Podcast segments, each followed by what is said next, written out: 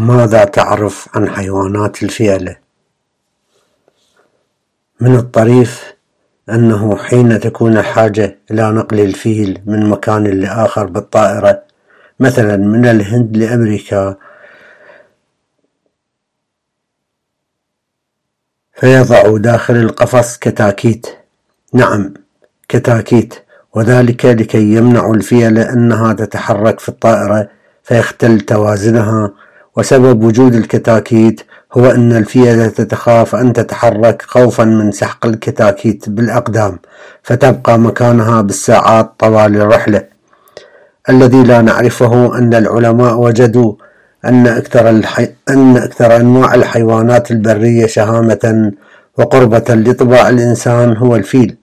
وقال عنه ليوناردو دافنشي الذي كان مهتم بعلم الحيوان أن الفيل عنده صفات من الصعب أن تلاقيها حتى عند البشر وهي الاستقامة والرشد واعتدال الطباع.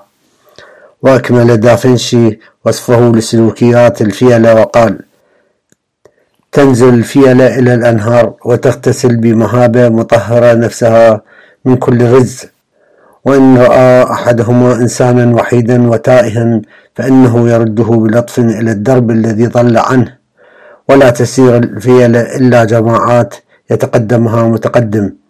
ولشدة حيائها لا تتزاوج إلا في الليل وخفية لا تعود ولا تعود إلا ولا تعود إلى قطيعها إلا بعد الاغتسال في النهر. وإذا اعترض طريقها قطيع من الماشية فإنها تزيحه جانبا بحركة لطيفة من خرطومها لكي لا تطأه بأقدامها.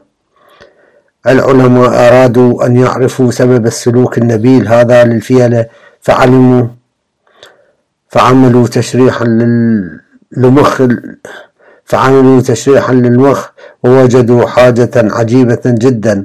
وهي أن دماغه تزخر بخلايا عصبية اسمها الخلايا المغزلية وهي نفس الخلايا المسؤولة عن الوعي الذاتي والتعاطف والوعي الاجتماعي لدى البشر بل إنه يتفوق على الكثير من البشر في أخلاقه.